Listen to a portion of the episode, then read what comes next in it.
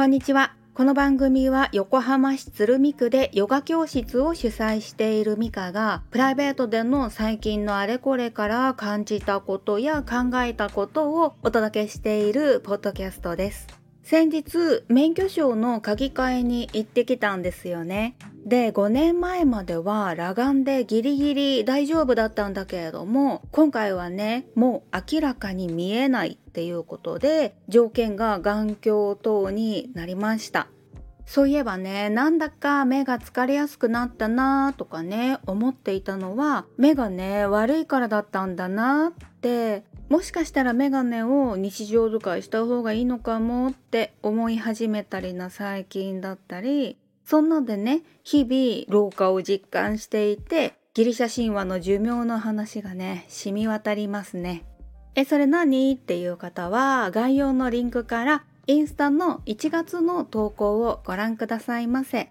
でのね犬がいらないといった寿命の分であるね歯を失い足腰が弱くなるという年齢をひた走っている私のわけでさらにねギリシャ神話の時代からも寿命が伸びている中自分の持っている寿命の長さで老化が避けられない体や五感やマインドを古びながらもなるべく活用していきたいと考える今日この頃なんだけれどもねそれに関連して思い出したのがね人間以外の全ての生き物には専門用語で言うところのダルマというものがね決まっているそうなんです。ダルマっていうのはサンスクリット語で役割とか仕事みたいな意味合いなんだけれども猫には猫の決められたダルマがあって猫がね鳥のように生きたりはしないし神々ですらも決められたダルマに従って生きているそうなんです。そんな中人間だけがダルマを自由に選ぶと言われていてそう考えたメルと人間の唯一のダルマは与えられた寿命の中で何らか経験していくことなんだなってしみじみ思ったんですよね。人によっては寿命が短くって先立つというね経験を目的として生まれてそして旅立っていったりそれとは逆に長い寿命で周りの人々を見送って生きてゆくという経験をする目的で生まれてきたりだから短いのがいいとか長いのがいいとかまあねそういったことでもなくでの現在ね世界一長寿とされているのが私たち日本人なんですよね。そうなると病気はもとより認知症になったらどうしようってね高齢の生徒さんが口々におっしゃるんですがヨガセラピー的には忘れっぽいとか耳が遠くなるとかあとね目が悪くなるとかねこれはある程度であればマインドの老化ってことになるけれども認知症っていうのはマインドのね病気なんですよね。だから年を取ったらみんなが絶対になるというわけでもないんです。なんだけどマインドの使い癖によってはねなりやすいかもなとも思っていてそれってねマインドのリソースをダダ漏れにさせて消費させすぎ傾向っていうか無駄に気を使いすぎたり心配したりみたいなお母さんにあるあるな行動パターンなんですよね。その証拠に90歳を過ぎると男性はね4割が認知症ってこの事実も怖いんだけれどもさらに怖いのが女性はね6割なんです。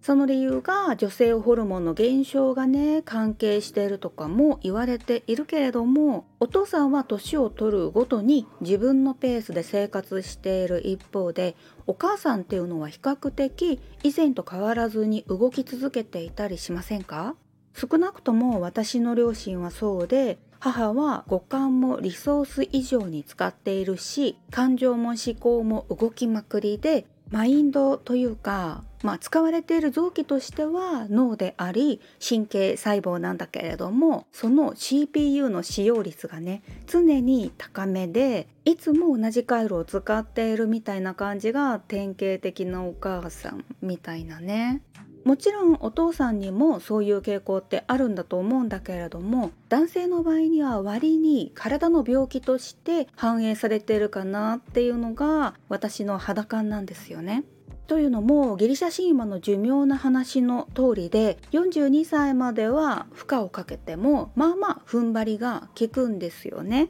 でも40歳も半ばになると今までの調子でやっていたら負担が何らかの症状に出てくるわけでだからか男性って50歳前後で患ってくる印象があります。つまりね頑張りが効く最後のラインは42歳だしそれからの60歳までは犬からもらった寿命で歯を失い足腰が弱るっていう現実を受け入れる必要があるしさらにギリシャ神話での人間の寿命である70歳までは猿からもらった寿命でここでのね表現としては鈍くなるっていうことなんですよね。加えて日本人の場合は国民皆保険のおかげでねプラス2 3 0年医療によってサポートされる寿命っていうのもあるからまあね鈍くなるを通り過ぎて機能しなくなる不安っていうのがねあるわけなんですよね。だけど私が思うに脳の神経伝達が鈍くなってのそれに伴って体の反応も鈍くなったりっていうのはねまあ避けられないとしてあとそもそも骨格筋の経年劣化で体がますますスムーズに動かなくなるっていうのがねあるとは思うんです。でも頭が悪くなったというわけじゃなくってもちろんねいわゆる頭の回転がゆっくりになるかもしれないけれどもだからといって人生で積み上げてきた経験の中での知識っていうのは失われていないはずなんですよね。なんだけどその司令塔とも言うべきマインドが病気になるとあらゆる制御が不能に近いようなね状態にもなっちゃうからこそマインドだったり体っていう物質は酷使しすぎずケアを怠らずなるべくヘルシーな状態をキープするための努力はね必要なんですよね。それってね40代半ばからの大人のたしなみだと思ってはいるけれどもとはいえひとたび始めたら一生もの続けていくのがセルフケアっていうことでだからのモチベーションっていうのはね一番大切なファクターでもあるんです。こうなってくるとね70代の方っていうのはね本当にコツコツ続けられているんですよね。だから寿命の話に戻るけれどもやっぱりどうして70歳までっていうのは自分の内側よりも外側にね意識が向かっているものなのかもしれませんね。っていうのが最近のあれこれから思ったことでした。ここまで聞いてくださってありがとうございました。それではまた次の配信で会いましょう。